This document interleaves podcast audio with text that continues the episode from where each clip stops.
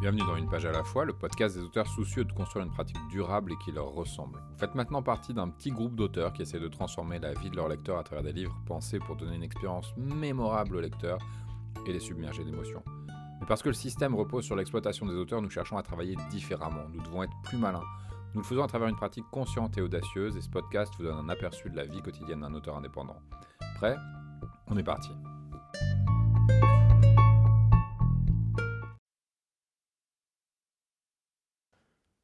Bonjour, cet épisode est la deuxième partie d'un épisode un peu long sur la gestion des émotions dans le texte. Hier, ou en tout cas dans l'épisode précédent, on a vu comment les émotions de l'auteur ne devaient pas l'empêcher de laisser les personnages aller au bout de leur expérience, parce que c'est dans des expériences un petit peu extrêmes, un petit peu intenses, voire très intenses parfois, que les personnages peuvent réellement découvrir les leviers de transformation que l'histoire leur propose et que la catharsis peut avoir lieu, et que la promesse dramatique qui est faite au lecteur dès le début de l'histoire peut être tenue. Aujourd'hui, on va se concentrer plus sur un autre volet dont j'ai parlé hier en introduction, qui est la différence entre le vécu du lecteur et le vécu des personnages. Et dans cet épisode, je vais vous parler de plusieurs techniques concrètes que vous pouvez mettre en application pour créer ce différentiel. Donc je reviens à ce que je disais en introduction. En fiction, on s'intéresse à la justesse des émotions des personnages et à l'expérience émotionnelle du lecteur. C'est plus simple quand vous commencez de faire coïncider ces deux niveaux, de faire en sorte que notre narration épouse complètement l'expérience du personnage. Si le personnage est joyeux, alors la scène, le style d'écriture, la mise en scène, donc la narration, tout ça sera joyeux. Et si le personnage est triste, tout sera triste. S'il est en colère, tout sera en colère. Ça, on a vraiment un lien direct entre l'émotion vécue et le texte, l'objet, qui permet de faire vivre cette émotion au lecteur. Par contre, quand on veut créer une différence entre ce que vit le personnage et ce que vit le lecteur, c'est toujours sur la narration qu'on va s'appuyer pour créer du contraste. Pas sur la dramaturgie, puisque on a besoin que le personnage y vive les événements au premier degré. Si le personnage est joyeux, bah, je vais faire en sorte qu'il soit dans un événement joyeux, il fait la fête, il sourit, il est content. Mais pour que mon lecteur, lui, ressente autre chose, par exemple, du malaise, si je suis dans mon histoire de relation toxique, ou de la peur, euh, si je veux faire planer une menace sur mon personnage, par exemple, eh ben, je vais utiliser des marqueurs narratifs qui mettront le lecteur à distance et qui lui feront ressentir mes intentions. Par exemple, une autre euh, histoire qui permettrait de mettre cette euh, théorie en application, ça va être l'annonce d'une mort. Donc on va avoir une ironie dramatique, c'est-à-dire que mon lecteur va savoir des choses que mes personnages ne savent pas, avec une scène qui montre la mort d'un personnage, je vais appeler Alice, dans un accident de voiture. Donc il y a eu un accident de voiture, je raconte la scène, Alice elle est, dans sa voiture, paf, elle s'éclate et elle meurt. Dans la scène suivante, et je sais pas, je la connais pas Alice et je sais pas du tout à quoi ça fait référence, et puis voilà. Dans la scène suivante, je vais montrer un autre personnage qu'on va appeler Marie, qui serait la mère d'Alice, et qui elle est en train de se préparer au retour de sa fille après une longue absence. Elle est toute contente, elle lui a cuisiné son plat préféré, elle s'est apprêtée, elle a bien rangé la maison, elle a dépoussiéré la chambre d'Alice, elle est sortie lui acheter un cadeau, elle a fait en sorte que tout soit comme elle a envie, comme sa fille aime. Et elle est en train de finir d'emballer le cadeau. Elle chantonne, elle est toute heureuse, elle se réjouit, elle peut même appeler une copine et lui dire Bah tiens, je suis trop contente, ma fille rentre et ça va être génial, ça fait des mois que je l'ai pas vue, je suis trop heureuse, elle est sur la route en ce moment. Et plus je vais renforcer la joie de la mère, au premier degré, donc dans la dramaturgie, tout simplement, la mère, elle est en train de vivre une scène joyeuse. Mais plus je vais renforcer ça, plus je vais créer de la distance entre elle et mon lecteur, puisque mon lecteur, lui, sait qu'Alice est morte. Et donc il anticipe sur ce qui va se passer après. C'est-à-dire que Alice n'arrivera pas. Et la mère va commencer à s'inquiéter. Ou alors la police va appeler. On ne sait pas trop comment ça va se passer. Est-ce que ce sera une annonce brutale ou est-ce qu'on va faire durer l'attente de la mère longtemps et la faire souffrir comme ça dans son incertitude? C'est comme ça qu'on va pouvoir créer un différentiel entre ce que vivent les personnages et ce que vit notre lecteur.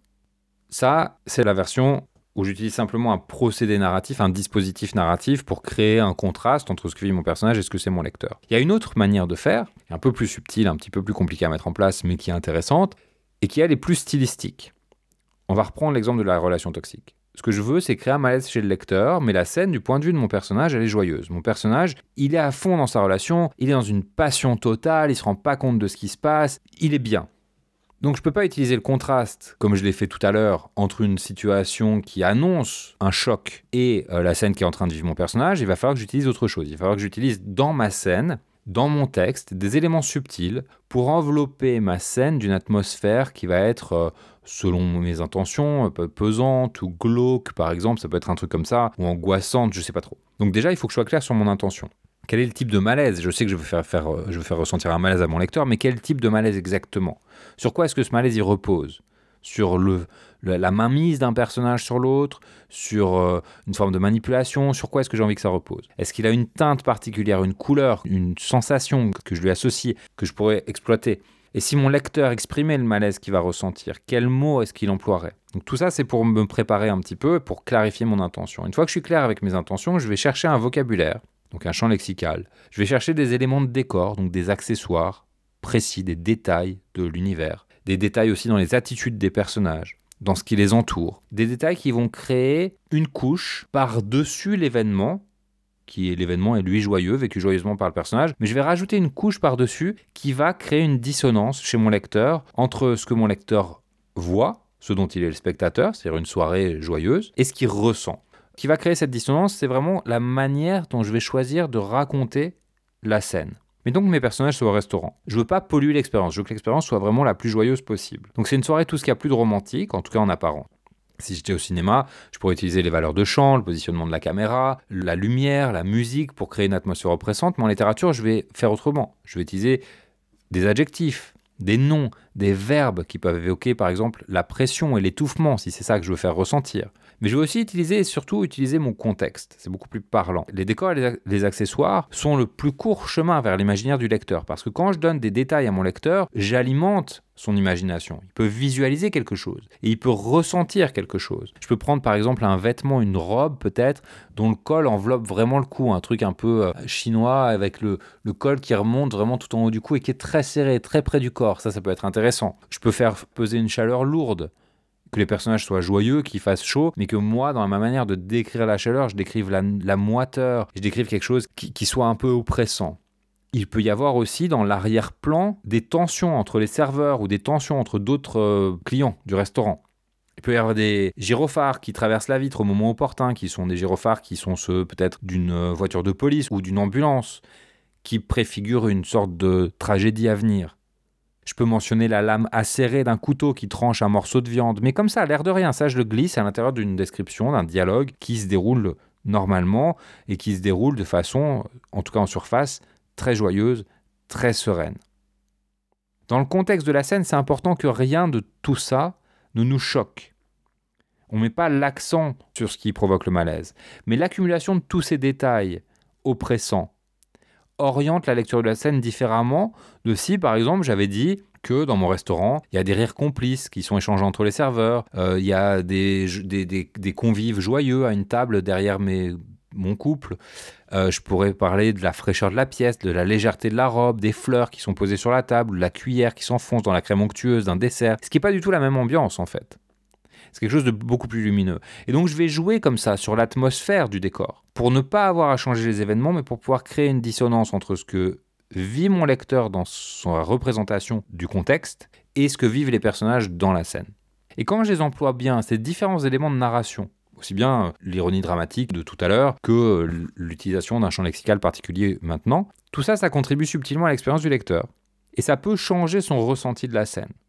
Pour autant, d'un point de vue dramatique, donc du simple point de vue des actions qui sont racontées, qui sont posées, la seule chose que raconte la scène, c'est un simple dîner en amoureux ou une simple mère qui se prépare au retour de sa fille. Et donc c'est important de bien avoir en tête qu'on travaille les émotions sur deux niveaux. Au niveau des personnages, il faut qu'on ait beaucoup de justesse, qu'on ne rajoute pas des choses qui ne sont pas là, qu'on fasse pas en sorte que les personnages soient inquiets alors qu'ils n'ont pas de raison de l'être, par exemple.